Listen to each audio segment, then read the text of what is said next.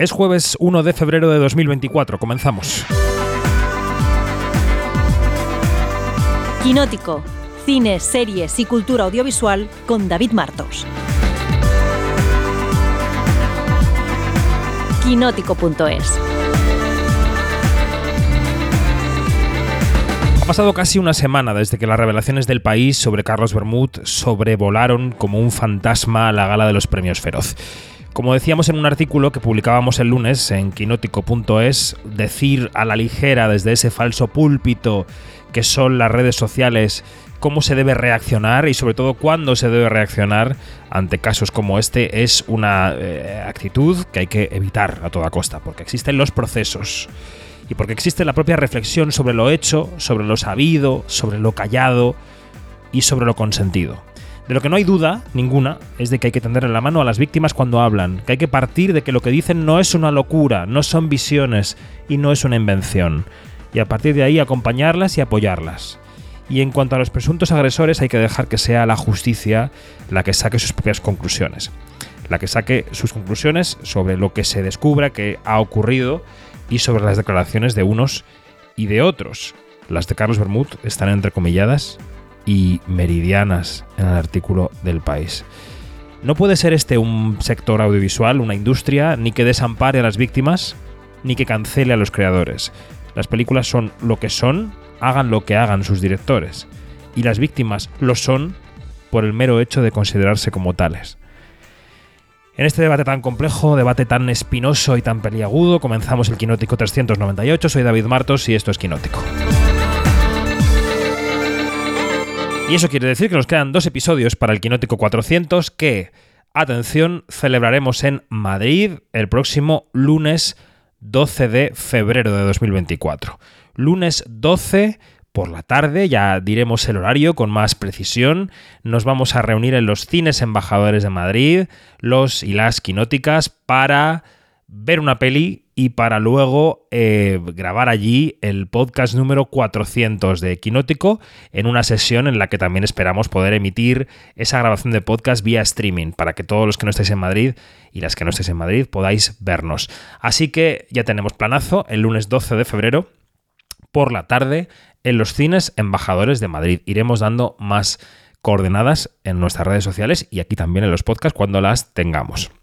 Dicho esto, hablando de coordenadas, estamos en quinótico.es, primera con K y segunda con C. Ahí encontráis todos nuestros contenidos todos los días. También la manera de apuntaros a nuestra newsletter diaria, quinótico.es barra newsletter. La enviamos a las 8 de la mañana, eh, hora peninsular española, con toda la actualidad del día para que no os perdáis nada. Y em, bueno, ya sabéis que somos un medio que eh, subsiste gracias a los anunciantes y a las suscripciones. Si queréis saber cómo poder leernos, porque buena parte de los contenidos están bajo suscripción, pues quinótico.es barra suscripción y ahí tenéis todos los planes. Y en este día tan espinoso y tan lleno de cosas, esta semana tan cargada de actualidad, es hora de inaugurar el observatorio. Quinótico, Observatorio en Bremen.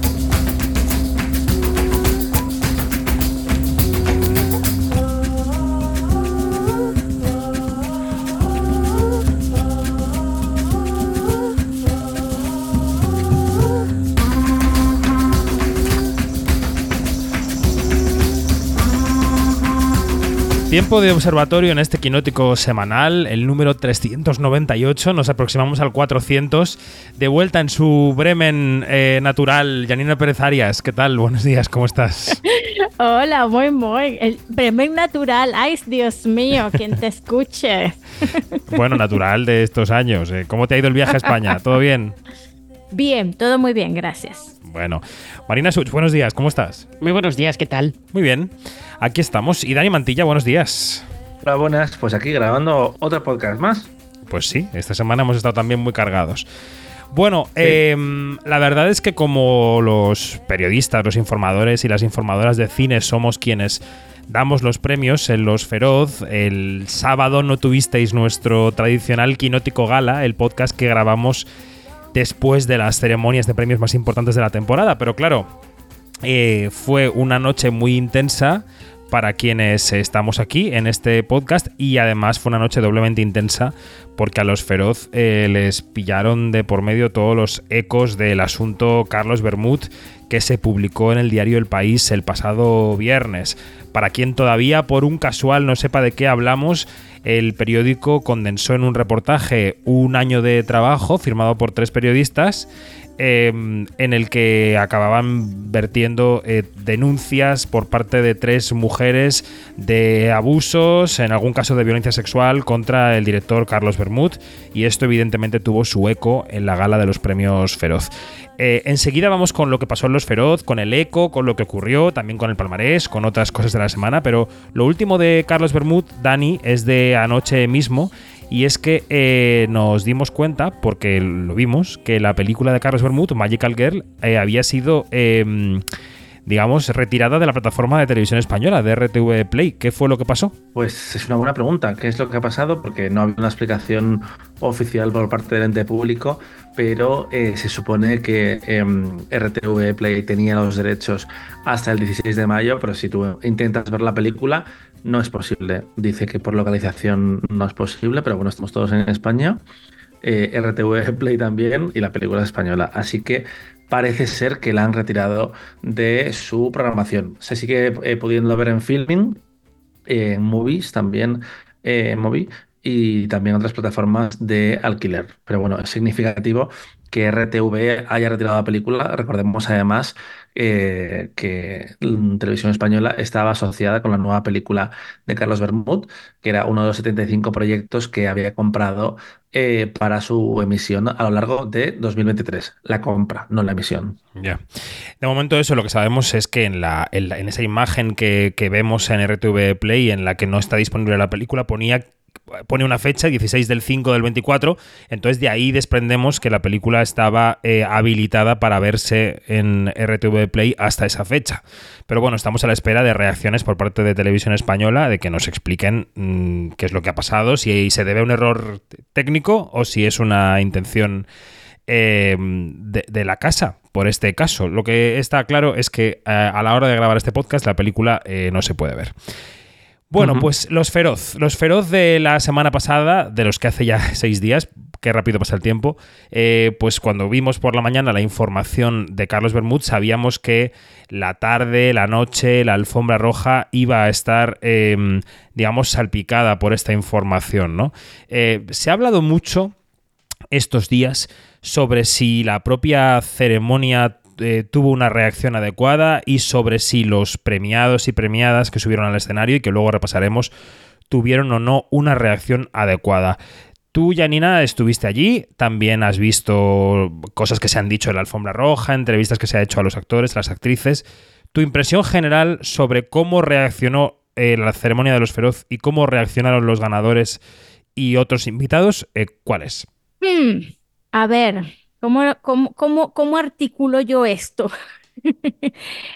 hay que pensar que cuando haces una gala, eh, todo está ya bastante atado, ¿no? Yo creo que mm, eh, en cuanto a guion y todo esto, y en cuanto a cómo, se va a desarrollar una gala. Em, yo creo que eh, la asociación y, la, y los organizadores de la Gala de los Feroz reaccionaron muy bien, tratando de eh, incluir eh, este, este caso porque de verdad que, que, es que algo que estábamos esperando todos y todas desde hace mucho tiempo, que ocurriese algo, que se hablase algo, que se dijese algo, eh, que reventara la bomba por donde fuese, pero que reventase. Em, y yo creo que hubo, a nivel de organización, hubo una buena reacción donde más se puede eh, recoger, mm, em, eh, digamos, reacciones y todo esto es en la alfombra roja. Tú estuviste en la alfombra roja, em, eh, pues mira, este, le, preguntaste a quien, a, las personas clave, no a lo mejor yo no sé, si alguien te habrá dicho que no quería decir algo, qué sé yo, mm. porque claro, fíjate, es con tan poco tiempo de, de, reacción, ¿no? Por ejemplo, Bárbara Leni, que, que es una de, eh, que ha sido protagonista de, una película de, Magical Girl, que es la, la, la, película de la que estábamos hablando, pues mm, ella no, no, no dijo nada, no, no no, no reaccionó, no, pero tampoco se le puede pedir una, una reacción así, porque vamos a estar claros, esto nos ha, nos ha sacudido a todos, ¿no? Entonces, claro que es bastante difícil, aunque lo esperábamos, ¿sí? Eh, yo creo que, mm, que, que en líneas generales este, también había que mantener como que un balance en que por qué, este, mm, por qué esa fiesta eh, iba a, tener eh, en todas partes la, la, etiqueta de Carlos Bermud y, y, su, y sus acosos y, y sus, este, y su, digamos, mal, mal, mal proceder hacia estas valientes mujeres que, que que abrieron la boca, que, que, dijeron lo, lo, que dieron sus testimonios, ¿no? Entonces, también había que, tener eso a raya. Em, para mí fue una, una situación súper difícil. Eh, en todas las mesas se hablaba de eso. En todos, en, todos los pasillos se habló de eso, en el cóctel se habló de eso. Em, y claro, eh, mantener el balance esa noche fue muy, muy, muy difícil. Marina, ¿tú qué piensas? ¿Qué, crees que... Cómo, ¿Cómo recuerdas la noche del viernes? ¿Qué te pareció la reacción? ¿Cómo lo viviste? Em, estoy un poco en la línea de lo que dice Janina, que em, en cuanto a lo que es la gala, es complicado em, poder incluir algo en una gala que ya está cerrada cuando faltan horas solamente para, para que, para que tenga lugar, que es, es, una cosa que, por ejemplo, salvando las distancias, le pasa a los Oscars muchas veces con el In Memoriam, que se mm. muere de repente gente ese mismo día o el día antes y no tienen tiempo de reacción para, para incluirlo en, en la lista. Y en este caso, bueno, María Guerra centró básicamente su discurso en, en esto, en, en, las alegaciones contra Carlos Bermud, en, eh, en la respuesta que había que dar, en el apoyo a, a las mujeres que, que lo habían denunciado públicamente. Eh, y luego yo entiendo también eso, que es complicado eh, establecer ese equilibrio entre cómo menciono esto sin que me canibalice toda la gala. ¿Cómo hago para que este señor eh, no tenga... para que se hable más de él que de las víctimas, que al final es lo que acaba pasando, ¿no? Que se habla más de él que de las víctimas o de la situación que permite que, actitudes y comportamientos como los de Carlos Bermud eh, funcionen. Luego ya, en cuanto a, los premiados, que eso yo sí que lo he leído mucho, mucha gente quejándose, hay que ver, es que nadie dijo nada. Ahí cada uno eh, es libre de decir lo que quiera. Eh, si consideran que tienen que, que, hablar sobre ese tema o no. A lo mejor alguien podría hablado de ese tema, sí, pero también entiendo que era todavía un poco un poco pronto. Habrá que ver qué, qué pasa en los Goya, que es donde se supone que va a haber como una respuesta más, más gorda. Luego se iba a preguntar sobre eso. Ya que mencionabas a María Guerra, quiero que escuchemos el fragmento de su discurso en el que se refería centralmente a esto y, el momento en el que ella aludía al gran problema que es la puerta de entrada al, al acoso y a la violencia en muchas ocasiones, que es la precariedad. Hace un año, en la fiesta de los premios Feroz, hubo una agresión sexual que se paró gracias al protocolo Violeta y a que las víctimas denunciaron. Los feroz siempre estamos con las víctimas, siempre. Y también os animamos a denunciar. Hay que denunciar, estaremos con vosotras y con vosotros. Hoy precisamente los compañeros del país han sacado otro tema, otro caso de violencia sexual en la industria del cine y os felicitamos, os felicitamos porque es súper importante, la verdad. Y además creemos que lo habéis sacado en un momento perfecto, lo habéis publicado en un momento perfecto porque así podemos reflexionar aquí juntas sobre este cambio impresionante que ha habido desde 2017, cuando en noviembre el New York Times sacó el primer caso de abuso y empezó el hashtag MeToo. Bueno, Estamos en 2024 y el hashtag global es se acabó. Sí, es verdad. Porque ¿qué pasa? El deporte y el cine son dos focos gigantescos, dos focos enormes mediáticos. Y la verdad, yo creo que es importante que lo pensemos y que no nos equivoquemos. Los abusos no están solo en el cine y en el deporte. Los abusos están en todas partes. El abuso de poder está en todas partes de la sociedad. Y especialmente se ceba con los débiles. La precariedad es debilidad. Y además es un tabú. Un tabú porque humilla y avergüenza al que le padece. Por eso, parte de esta solución pasa por unas condiciones laborales dignas. Eh, en la tribuna que escribíamos el lunes, eh, Dani, aparte de hacer alusión a esto que dice María Guerra, citábamos también un artículo de Jesús Choya que publicó el fin de semana pasado. Él trabaja como productor de cine, es también informador de cine, es, eh, ha sido, es miembro de la asociación, aunque este año no ha votado porque estaba en uno de los equipos de las películas, ¿no? Eh, y, y claro, lo que él dice creo que también tiene parte de la explicación de por qué la reacción de los premiados fue así como fue, ¿no? esto del asunto de las microagresiones y de cómo en esta industria hay muchas cosas que sin ser constitutivas de delito están en el caudal cultural eh, machista del que todos hemos bebido durante las últimas décadas, ¿no?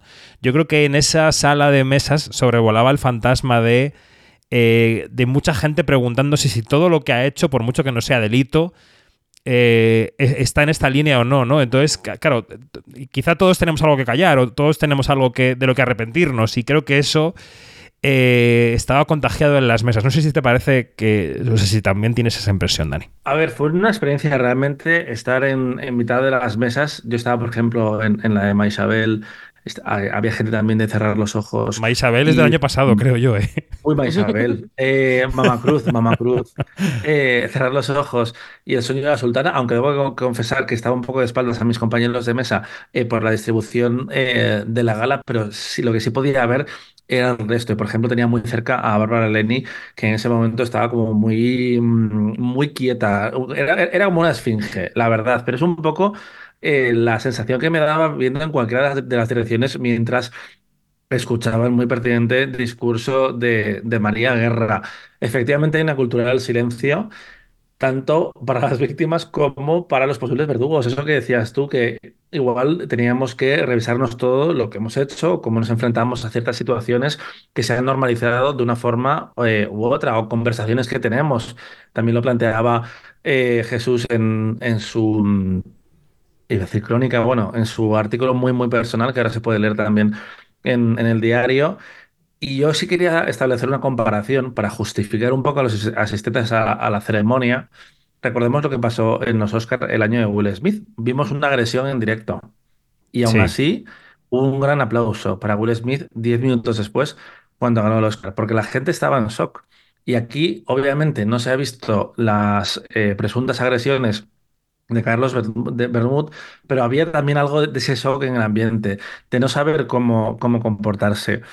Creo que los Oscar, los Goya van a ser más significante, más signi- significativos, perdón, en ese sentido, porque ya hay una respuesta oficial de la Academia, por ejemplo, ha habido un nuevo caso.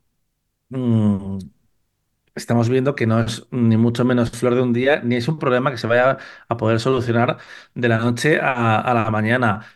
Pero sí hay que hacer reflexión y hay que mirar un poco cómo son las estructuras de poder, sobre todo de, ar- de arriba abajo. Sí, el, el nuevo caso al que te referías es el del director canario Armando Ravelo, que ha sido eh, acusado por, en- entre otras mujeres, por la actriz Cosette Quintana, que compartía en redes el acoso que sufrió por parte de este director, que, que ha dirigido so- sobre todo una película, La piel del volcán, ¿no? En Canarias. Y que ha dicho que se retira del cine después de estas, de estas acusaciones. Em, claro, lo que yo me pregunto sobre los Goya es qué pueden hacer los premios Goya. Es decir, porque los protocolos ya están implantados en todas las ceremonias, los Goya, más allá de una em, de un statement, ¿no? Como se puede decir de, su, de, de su presidente, de Méndez Leite, como hizo María Guerra, o de un statement por parte de los presentadores. Nunca más violencia contra los débiles, las mujeres, etcétera, etcétera. Es decir, es que una gala Hombre, de premios, hay- ¿qué hay más un- puede hacer? Hay una cosa, David, ¿verdad? Que sí puede hacer la, la academia y que no se ha puesto sobre la mesa todavía, que es expulsar a Carlos Bermud de la Academia de Cine. Sí, pero eso es una decisión ejecutiva, eh, organizativa, Mm. que no lo vas a hacer en una gala de premios, no lo vas a anunciar ahí. ¿No? Quiero No, decir. pero, claro, ah, eh, entiendo que tiene que haber una asamblea extraordinaria o una reunión de la junta directiva y ahora están preparando la gala de los Goya. En el caso de los Oscars se hizo semanas más tarde y también se expulsó a, más personas por conductas eh, indebidas, por decirlo de alguna forma. Claro, luego está el lugar comprometido que tiene la propia Academia de Cine. La gente le eh, reclamaba que habían pasado 72 horas hasta que no emitido un comunicado, pero es cierto que es, más complicado. Es una organización muy grande. Está eh, hablando en nombre de mucha gente y no hay una persona, y no debería haber una persona que pueda tomar una decisión mm, individual para hablar de, de una eh, mm, de un ente que representa en realidad a todo el cine español. Yo entiendo y me, y me parece bien que se tomara su tiempo para emitir ese juicio. También se puede poner en cuestión que nadie haya mencionado eh, a Carlos Bermud en esos comunicados, pues sí, se puede hacer. O que San Sebastián, por ejemplo, remitió al comunicado de CIMA cuando podría haber hecho uno propio, pues también. Pero son momentos difíciles y yo creo que mm, se deben tomar en serio lo que está pasando y creo que se tiene que instalar un cambio. No creo que la solución sean me- medidas populistas para ver quién es el primero en poner un comunicado, que no digo que es lo que haya hecho nadie, ¿eh? pero bueno, que creo que el problema va más allá de Carlos Bermud y creo que eso es lo que de- debería de intentar eh, imponer la academia, quizás, como figura referencial dentro del cine español, eh, pues dentro de los rodajes. Eh, recordemos que, por ejemplo, Netflix tiene una, una línea de teléfono donde mm, un empleado puede llamar para denunciar cualquier conducta de un trabajador o jefe. Pues igual tiene que haber algo similar para, para el cine español, que yo no sé si tiene que estar la academia detrás, pero vaya, al final seguramente sea la organización más grande que hay en nombre de esta industria. Yo eh, lo que pienso, Dani, es que en estos casos, claro, lo que se puede hacer ante una investigación periodística como esta, lo primero es, es, es creer a las víctimas y darles el apoyo y felicitarlas por la valentía y ensalzar su, su testimonio, ¿no? Eh, todo lo que va en contra del acusado eh, tiene que ir de la mano de los procesos judiciales, porque si no, estas garantías no quedan en ningún sitio. Entonces, todo lo que son medidas de la academia contra él, eh, claro, la, la agresión de Will Smith se produjo delante de los ojos de millones de personas. Mm. Eh, las agresiones de Carlos Bermud son acusaciones que, que- de- por las cuales, digamos, creemos a las víctimas y las apoyamos, pero que tienen que ser probadas en un juicio. Entonces yo creo que te podría haber una serie de pasos de la academia, puede haber una suspensión temporal, puede haber un apartarlo de ciertos procesos, pero todo es muy peliagudo. Yo creo que ahora estamos en el momento en el que lo que hay que hacer es lo que no se ha hecho durante décadas, que es apoyar firmemente a las víctimas cuando hablan, que les resulta muy difícil hablar, y a partir de ahí eh, seguir investigando y seguir des- des- des- desentramando, digamos, este, este caso, ¿no? Es muy difícil, es muy complicado. Las reacciones, los comunicados, los, los discursos. Bueno, lo que no habría sobrado, lo que no sobra nunca es el apoyo a las víctimas, desde luego. Las acusaciones contra el agresor son mucho más complicadas y mucho más espinosas. No sé qué pensáis. Eh, yo lo que quería preguntaros es si no veis que también a veces, con las reivindicaciones que se hacen en galas de premios, eh, que a veces también a esas galas se les acusa de frivolizar esas, esas causas. Acordaos cuando los Goya eh, lanzaron aquel alegato eh, contra la guerra de, de Irak en Ujú. 2003, que a partir de ahí hay todo un sector Mm. eh, político y social que tiene crucificado al cine español. Sí. Eh, y luego es verdad que hay veces que se hacen ciertas reivindicaciones o se hacen reivindic- reivindicaciones en galas y siempre hay quien los acusa de es que estáis frivolizando este tema por hacerlo en una gala de premios, por no hacerlo por otros conductos. Entonces, eh, el conseguir el equilibrio ahí de decir, eh, mira, yo me tomo este, tomo- este tema en serio, quiero apoyar a las personas que, que lo han sufrido y a la vez anunciar que voy a tomar medidas para que esto no vuelva a pasar otra vez. Y si pasa que la respuesta sea de verdad efectiva y que sea Sí. rápida, Ay, no, no, no, las gargantas del invierno, aunque no tengamos temperatura de invierno en España, están, están me- a pleno rendimiento. Me atraganta por completo, o sea que seguid vosotros. vale, vale. Ay, ay, ay, pues ay, nada, ay, no, ay. no, pues lo que, te- pues lo que Sí. decías eh, tenía mucho sentido, Marina. Janina, Sí. dale. Ujú. Sí, sí, y además este, procurar que no se apague el fuego. Ajá. Sí. No, que no se apague, que es seguir el hilo, seguir atentos, este, evitar a toda costa el silencio, porque es el silencio lo que nos termina matándonos, es lo que nos termina dejándonos en- metidos en ese hueco negro de, de, de una, de una estructura y de un modus operandi que, que, que ya no va, que ya no, que ya no, que ya no lo podemos ver como normal, porque no es normal, nunca ha sido normal.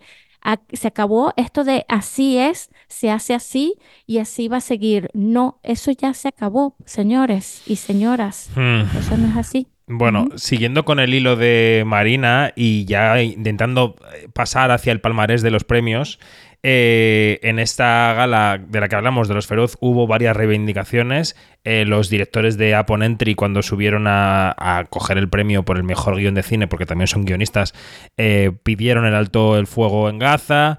Eh, la Dani, en su magnífico discurso, bueno, pues hizo un alegato contra la LGTBI-fobia y contra la plumofobia. Y Bayona, y quiero empezar por aquí los audios de la gala que queremos escuchar, tampoco muchos, un par de ellos o tres para ambientar lo que vamos a contar.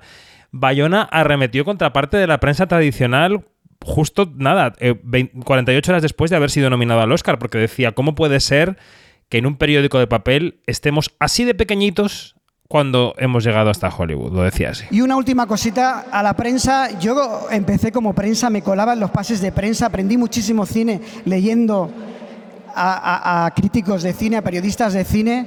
A muchos los sigo leyendo todavía hoy en día. Muchas gracias porque cada vez lo tenéis más complicado. Hace tres días nos nominaron al Oscar, como supongo que sabéis. No solo a mí, también a Pablo Berger, dos películas españolas fueron nominadas al Oscar. En algunas portadas de los periódicos, la foto era más pequeñita que este micrófono.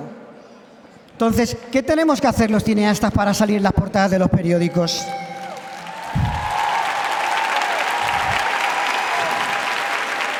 En algunos periódicos, no todos.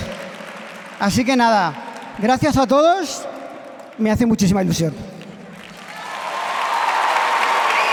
Bueno, no sé, Dani, si te parece este reproche de Bayona a la prensa legítimo, si los cineastas siguen teniendo a la prensa sacrosanta de papel un poco en el punto de mira, porque yo creo que la prensa digital no se ha podido volcar más con las nominaciones a los Oscar españolas, ¿no? Ah, no, desde luego, pero también se habla mucho de esto en San Sebastián, que dinero el país cuando hace las cosas bien, como es el caso de este artículo de denuncia, hay que decirlo y hay que celebrarlo. Recordemos que este año no enviaron a ningún crítico a cubrir el festival de cine más importante de España, pero luego es lo de siempre. Las entrevistas se las dan primero al país, que tiene sentido, pero mm, Mm. es un, como una relación un poquito complicada. Como también fue complicada la la elección de palabras de J. Bayona, la verdad. Yo no creo que, que estuviera haciendo una especie de comentario irónico alrededor de tener a directores en portada, porque esa misma mañana había un director en la portada eh, del país. Pero es verdad, al final lo hemos visto durante muchos años de, del gobierno del Partido Popular que se felicitaba desde las autoridades cualquier victoria en el deporte español y la cultura era relegada.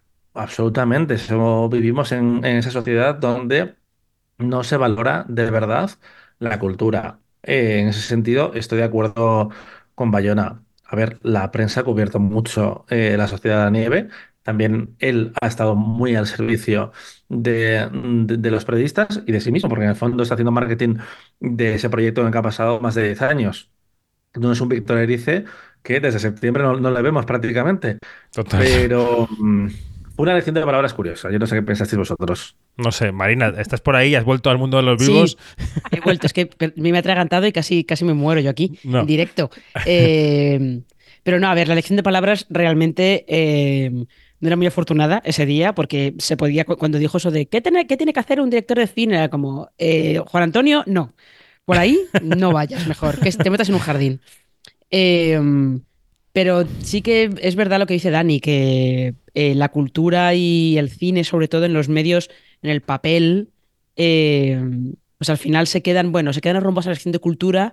La sección de cultura es la primera que se recorta siempre que hay un evento especial que requiere que el, que el periódico reaccione con casi una edición especial. Cultura siempre es lo primero que, que recibe el hachazo.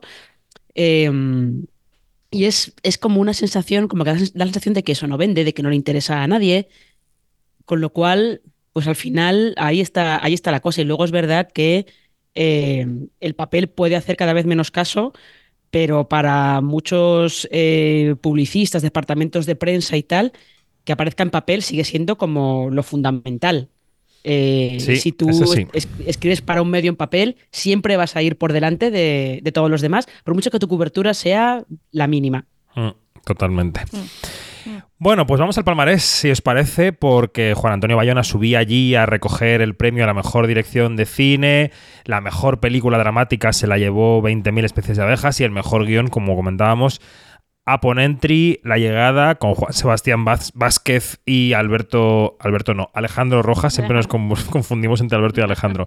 Juan Sebastián Vázquez y Alejandro Rojas, o sea que los premios de cine volvieron a repartir, Janina, entre, las, tre- entre tres de las películas de la temporada y luego los interpretativos se repartió incluso un poco más. ¿Cómo viste el palmarés de, de cine? Eh, bueno, lo has dicho tú, bastante repartidito, eh, muy, muy bien mezclado. Este, claro que uno va a echar de menos siempre algo, pero fíjate que no, no hay como ese efecto de, de una sola película se lleva todo o, o algo así, ¿no? O sea, yo creo que, mm, que este palmarés eh, en, en relación al cine, pues eh, ha estado mm, bastante mezclado, bastante dividido, sí que sí. Mm. Dani. Pues al, al final eh, hemos visto cómo volvía a ganar 20.000 especies de abejas, que por cierto, esta semana grabábamos un podcast eh, especial de Quinótico sobre solas y también había ganado eh, los dos precursores principales de la época, que eran las medallas del CEC y el Forqué. Al final ganó el Goya Todo sobre mi madre, que es una película que llegó a los Oscar y veremos si es lo que sucede este año también en la temporada de premios española. Sabemos o damos por supuesto que Bayona va a arrasar el número de premios y que finalmente se va a llevar su cuarto Goya como director, porque yo creo que Víctor Erice tendría que haber aparecido ya en Los Feroz, por ejemplo. Cerrar los ojos tenía nueve nominaciones y al final es una película que divide más y que tendría que poner de acuerdo a mucha gente en la Academia de Cine. Eh, y tanto gane o no la nieve, es posible que, es muy posible que los votantes reconozcan eh, la titánica labor de, de Bayona durante estos años. Mm, por lo demás, los actores, a mí me sorprendió, que es yo creo que como lo más relevante a nivel de la carrera, a pesar de que no va a haber unas consecuencias porque el plazo de votación de los Goya se cerró eh, justo antes de que fueran Sí. los Feroz. Llegó a influir las nominaciones a los Oscar, pero los Feroz no. Eh, y me sorprendió que la Dani ganara en actor de reparto, que recordemos que es el primer intérprete no binario reconocido en la historia de premios española, si no recuerdo mal. Desde luego, el primero en los Feroz en los Goya no ha sucedido todavía. Eh, y en secundaria, para mí fue una sorpresa que ganara Patricia López de Arnaiz. No sé por qué, porque ya ha ganado tres veces y ya dio la sorpresa con identidad y está fantástica en la película. Eh, pero mm, esa carrera sigue despejada entre Ana Gabarain y Ana Torrent, en, en teoría. Así que veremos, veremos qué pasa. ¿Y los protas de los feroz, los ganadores, qué te parecieron? Pues David Verdaguer le eché de menos en la ceremonia, la verdad, pero bueno, a David se le echa de menos siempre. Estaba haciendo teatro en Barcelona, así que no pudo estar presente. Y Manuel Alterio, eh, pues un paso más cerca. Es interesante cómo estas eh, actrices que siempre han estado ahí, de repente aparece un personaje que las permite sacar algo que nunca hemos visto. Eh, el referente más cercano que tengo en mente es Natalie Poza del año No sé decir, de- decir adiós. Ella es una actriz que casi todo había hecho secundarios, un poco, aunque sean intérpretes diferentes, como la propia Malena, em, que no ha tenido tantas oportu- oportunidades como protagonista. Quizás desde una palabra tuya, de hecho ella misma te lo contaba en Valladolid, en la cobertura que hicimos allí, en, en el set de, de la Seminci, que en 20 años no había, o 15 años no había vuelto a tener una oportunidad así. Así que los protagonistas sí que los veo bastante sentenciados. Vamos a decir que curiosamente, digo curiosamente porque ha, ocurrido durante esta misma semana, salían los premios eh, fotogramas de plata en la parte que hemos votado los críticos y Cerrar los ojos ha sido la película más votada por los críticos españoles convocados eh, por la revista. Que, que, yo creo que la revista tiene un corte distinto al de los Feroz, tiene una parroquia de votación distinta. Eh, las fechas, desde luego, también eh, importan tanto para la nacional como para la internacional. La internacional es la de Scorsese, la que ha ganado. Pero bueno, por apuntar que mm, ahí es donde ha ganado Erice, en los fotogramas de plata. O sea que ahí, ahí está. Y los premios de tele, Marina, eh, dieron muy poquitas sorpresas. La Mesías arrasó con seis premios, se convirtió en la serie más premiada de la historia corta de Los Feroz porque se llevó mejor drama, mejor guion y cuatro premios actorales.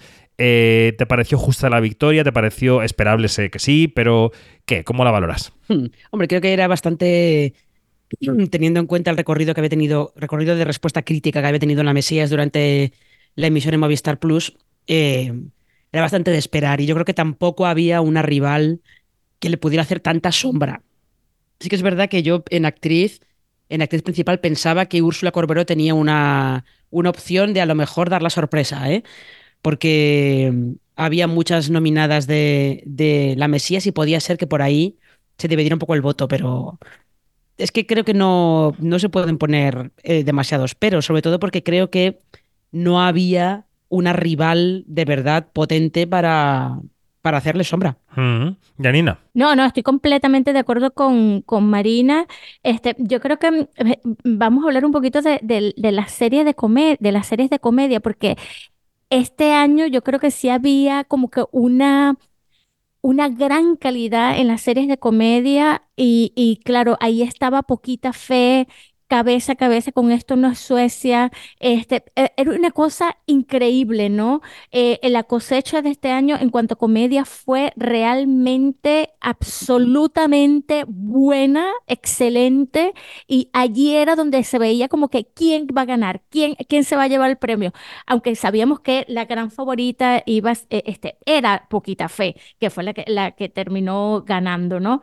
Eh, pero es cierto lo que dice Marina, en serie dramática por muy, por muy buen nivel que había, eh, era evidente que la Mesías este, le sacaba cuatro cuerpos de, en cuanto a favoritismo a las, a las otras que, este, mm, series que estaban nominadas. Mm, ¿Tú cómo lo ves, Daniel? Lo que sí que, ah, perdón, Marina. Perdón, eh, lo que sí quiero apuntar es que la victoria de Poquita Fe eh, está bien porque reivindica a, a dos guionistas que son Montorio y Maidagán, que llevan años y años y años haciendo series de televisión. O sea que mm. eso yo creo que ahí, ahí vino muy bien. Mm. Dani. Pues es que eh, realmente La Mesías ha sido el producto audiovisual del año. Bueno, producto es una palabra mm, muy fea, pero es que si hubiera competido en cine, hubiera ganado en cine también, tal y como dijo. Bueno, has dicho producto y no contenido, perdón. Bueno, e-, es igualmente ofensivo, probablemente. Eh, creo que esos seis premios iban a ser suyos. También tenía la duda, como decía eh, Marina, que Úrsula Corberó, que mm, ha, impactado mucho y ha gustado mucho. Se veía que la gente la adoraba entre los asistentes al, Palacio de Vista Alegre y estaba estupenda como Rosa Peral en Cuerpo en Llamas, pero al final pudo el fenómeno. Yo lamento que no haya ganado Bill Rosell, que estaba fantástico, em, como la versión adolescente del personaje que interpreta a Ruye Casamayo, pero al final se optó por el impacto de Albert Pla, también un personaje muy jugoso, y recordemos que es el único actor que está presente en todas las eh, líneas eh, temporales de, la serie. Pero poco decir, mm, muy contento con, la sorpresa, o no tan sorpresa, de Irene Balmes, porque los días previos íbamos hablando con miembros mm, y yo preguntaba, y en esa categoría todo el mundo me decía que la había votado, porque eh, quizás la, la candidatura fue sorpresa, pero una vez llegas y te pones delante de la papeleta y dices, ¿a quién se lo doy? Ella está impresionante. Pues vamos a escuchar a los Javis, eh, sobre todo en su discurso del premio de guion que fue yo creo el que más ilusión les hizo de la noche porque ya tenían otros. Hay una cosa que pasa que es muy bonita, que es que cuando tu dolor, tu trauma, tu experiencia, nos ha pasado a nosotros también escribiendo la serie, mucha gente de este equipo, la pones en una creación artística, de alguna manera la ves ahí, la ves desde fuera, puedes comprenderlo y con suerte, la llegas a sanar. Esto es lo bonito de lo que hacemos. Muchas gracias.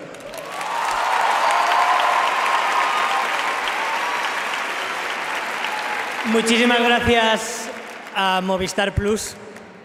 Plus, ¿vale, Puri? Eh, Domingo, eh, Fran, Susana, ha sido un placer. Gracias por acompañarnos en este proceso creativo tan gozosamente. Gracias también a Ignacio Corrales, Sonia Martínez, a Adriana Izquierdo y a María José Rodríguez por ser generosos en un momento complicado de, de- de este proyecto. Y, mm, y es el primer premio que ganamos por, por un guion. O sea, nos hace mucha ilusión. Así que muchísimas gracias. Porque mm, realmente para que nosotros hayamos pasado de, de donde estábamos a escribir la Mesías, uno necesita mucha confianza. Y cuando uno escribe, a veces está en la oscuridad, no sabe, va a tientas. Y vosotros, con vuestros premios, con vuestro cariño, con vuestro respeto, nos habéis hecho querer arriesgarnos, querer ser mejores, querer seguir dando pasos, intentando encontrar ahí un camino entre la maleza. Así que quiero daros las gracias y mañana, bueno, mañana no, pasado mañana, o bueno, pasado mañana no, eh, eh, el lunes, cuando me ponga a escribir de vuelta mi próximo proyecto, seré mucho más valiente gracias a vosotros. Así que gracias, Premios Feroz. Estos eran los Javis y nos quedaría por comentar el discurso de la flamante feroz de honor, Mónica Randall. ¿Qué os pareció cuando salió Mónica Randall al escenario con esa fuerza que, que, bueno, salió como un torrente presentada por Silvio Marceau y después de un vídeo resumen de su trayectoria? Yanina, ¿cómo te quedaste con ese discurso? Me encantó, de verdad que fue como, mm, es que, es que, que, qué tipaza, o sea, de verdad que, que recono este tipo, este tipo de premios y más a, a- a- a esta mujer, a, a Mónica Randall, pues nos, como que nos abrió eh, la, la memoria, ¿no? Como que, como que activó algo que estaba allí eh, eh, guardado y ver, y ver ese, ese resumen pues fue fantástico. Tengo entendido que un día antes ella dio una charla y que también estuvo genial.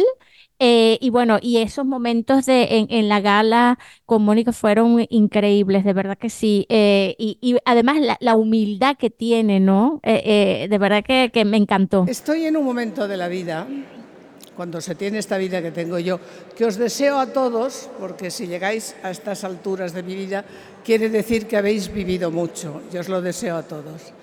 Pero es un momento en que estás particularmente sensible. Piensas si lo habrás hecho bien, si lo habrás hecho mal, si has quedado en la memoria de alguien. Vosotros lo sabéis, os dedicáis a la misma profesión que me dedico yo. Si no dejamos un recuerdo, si alguien no se fija en nuestro trabajo, si alguien no nos retiene en la memoria, aunque sea por un momento y piense, bueno, tiene oficio, lo supo hacer, sintió, la vimos, se quedó en nuestra retina, eso no es nada. Entonces, el hecho de que si yo esté aquí quiere decir que alguien me ha recordado un jurado estupendo y muy inteligente. Gracias. Quiere decir que este jurado ha pensado, bueno, lo merece, vamos a dárselo.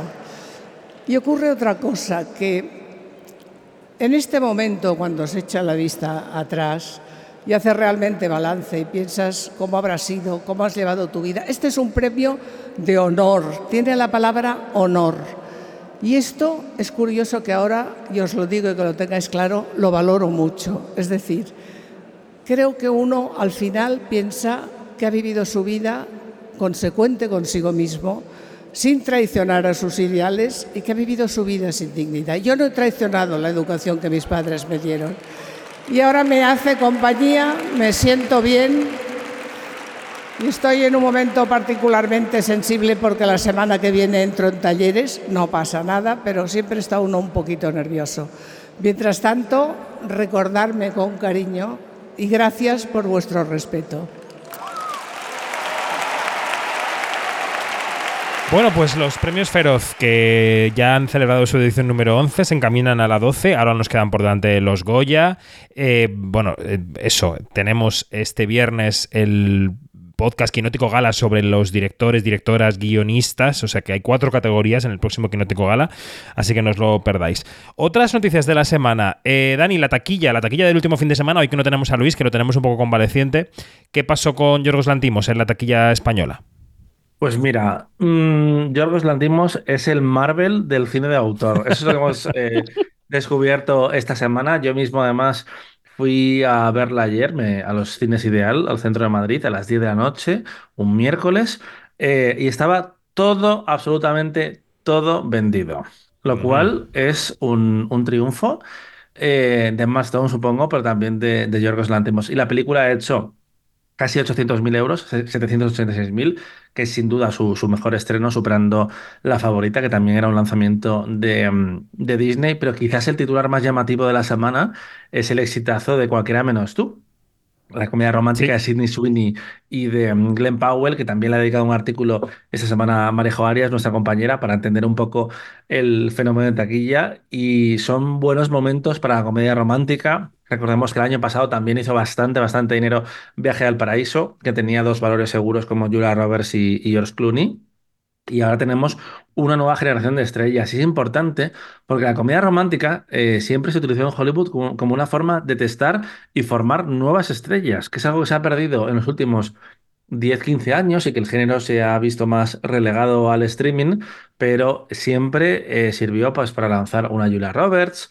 mm, Clooney también hizo sus comedias románticas. Catherine, Catherine Zeta-Jones, Meg Ryan, Hugh Grant. Quiero decir, históricamente ha sido una, cantera de estrellas y eso lo hemos Tom perdido. Hanks. Tom, Tom Hanks, desde luego. Em, que tan pronto te hacía sus dramas serios, Filadelfia, como eh, se enamoraba de Meg Ryan en diferentes películas. Quiero decir, siempre ha sido muy importante para Hollywood y lo habíamos eh, dejado de lado en los últimos años. Así que son buenas noticias. El correo ¿Sabes sigue qué? ¿Sabes qué? ¿Sí? ¿Sabes ¿Dani? eh, Dani? Que cuando tú le preguntas a alguien, ¿cuáles son tus películas favoritas? Yo creo que por pudor idiota no dice que las cinco primeras son comedias románticas. ¿Cuáles son las Eh, tuyas? pero bueno. Venga, confiesa. Algunas ay, que ay, puedas ay, confesar. Ay, ay, ay. Es que todas las que, di- todas las que he dicho de Tom Hanks enamorándose una y otra vez de Meg Ryan, esas, es- esas están ahí en- en mi baile, en mi baile mental. O sea, todas Mira. esas. Notting Hill también está. Este, ay, Dios mío, ay, Dios mío. Dirty Dancing, por favor, por favor, tú unes comedia Dirty- romántica con Dirty Dancing baile y ya es me más, tienes. es más eh, dramón que comedia, pero bueno, ¿eh? Hay un, poco de, hay un poco de aborto y de percha ahí, ¿eh? Sí, la verdad. Bueno, bueno, bueno. También, también. Yo os voy a confesar una cosa que hice hace años cuando un amigo, eh, bueno, Juan Sanguino, vivía en, Girona y descubrimos que Fenómena iba a hacer una sección es- eh, especial para chicas, porque vivimos y vivíamos en ese mundo todavía, que estaba compuesta por eh, Pretty Woman y Dirty Dancing. Y quiero decir, yo no podía dejar pasar la oportunidad de ver Pretty Woman en el cine, así que me cogí un, uh, iba a decir un taxi, ojalá, todavía más peliculero, un ave y me fui a Barcelona, hice una visitita, pero realmente la razón de ese viaje era para ver a Julia Roberts riéndose como una yegua eh, con, con el collar. Básicamente, yo solo quería ver en la pantalla más grande de toda España y me fui a Fenómena. ¿Y qué tal la reacción del, del público? Bien, ¿no?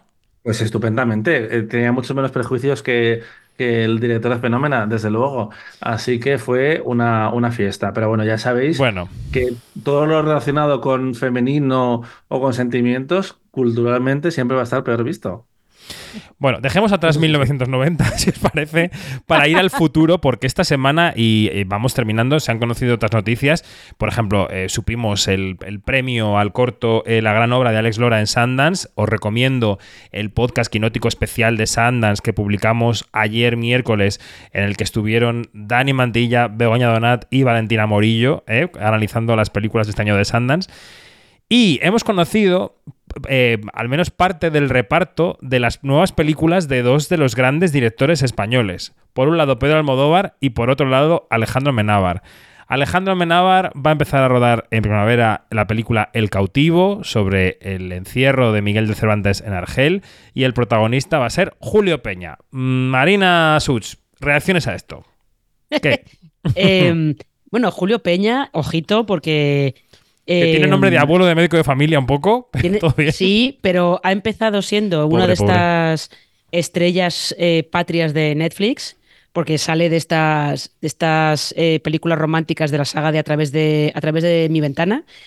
Luego de ahí ha saltado a, Ber- a Berlín y de ahí ha saltado a, a Amenábar, o sea que va de momento disparado.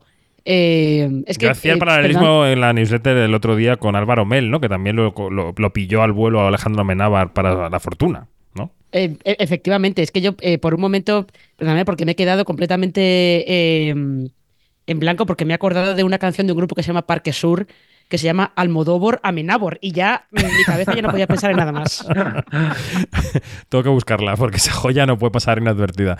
Eh, y luego, claro, eh, Tilda Swinton y Julianne Moore van a ser las protagonistas de La habitación de al lado, que va a ser la película que Pedro Almodóvar empiece a rodar también en, nada, en un- unas semanas en Nueva York.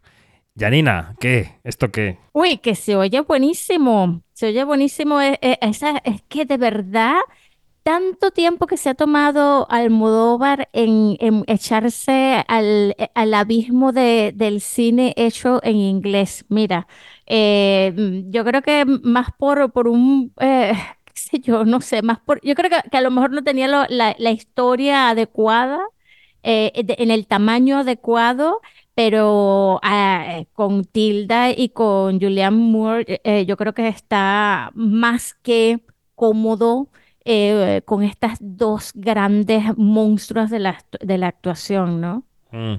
Dani, ¿estos proyectos eran de los que tú habías incluido en tu lista de las pelis del 24? Sí, ¿no? Eh, no, que va, que va, que va. No porque eh, no contaba con. Porque son eh, rodajes, su- porque son rodajes. estreno. Exacto, no, rodajes no, no quería meter, porque si no ya era muy complicado, a pesar de que es verdad que Almodóvar podría llegar este año. No ha hablado de fechas, pero la última vez que mm, rodó en marzo fue Madres Paralelas y llegó al Festival de Venecia en agosto, a finales de agosto. Veremos qué pasa, que se tome el tiempo para hacer la película tranquilamente. Pero, eh, como comentaba Simón de, eh, de Santiago en, Twitter, es verdad que Pedro en los últimos años es muy, muy eficiente, va montando casi sobre la marcha y es posible que tenga pronto un montaje. Pero bueno, que la habitación de al lado salga estupendamente y celebramos que se haya atrevido a dar ese paso, que es comprensible porque el, el lenguaje siempre ha sido muy importante en la filmografía de Almodóvar, pero a estas alturas de su carrera y de su vida mm, pues mejor que se quite la espina y ya está. Y aquí estaremos para eh, mm, ser testigos. Yo creo que, que las incursiones de Pedro Almodóvar en Venecia, que han sido tres recientemente, una con La voz dormida, que fue resultado de los avatares de la pandemia, otra con el León de Oro honorífico, que fue propio de ese festival, y otra con Madres Paralelas, han sido tres incursiones muy específicas de Pedro en Venecia por razones que, eran eh, propias de Venecia. Me parece que esta película, eh, por medio bien que salga, eh, tiene, tiene una pinta de can que no puede con ella. Pero eso es una intuición, claro. Mm, no lo sé. No lo sé. Por muy rápido que monte, ¿eh? No tengo ni idea. Sobre todo porque ya eh, se reconcilió, entre comillas, con Khan yendo eh, con corto. extraña forma de vida. Sí, sí, efectivamente. Mm. Con extraña forma de vida, efectivamente. Bueno, pues si no hay nada más que comentar, vamos a dejar aquí el observatorio. Yanina, ¿algo? que siempre ver, hay algo. déjame ver, déjame ver que hay algo que comentar. No, no hay nada que comentar. Vale, muy bien. Yanina, Marina, Dani, gracias y hasta la semana que viene o cuando sea. Un beso. Adiós. Gracias.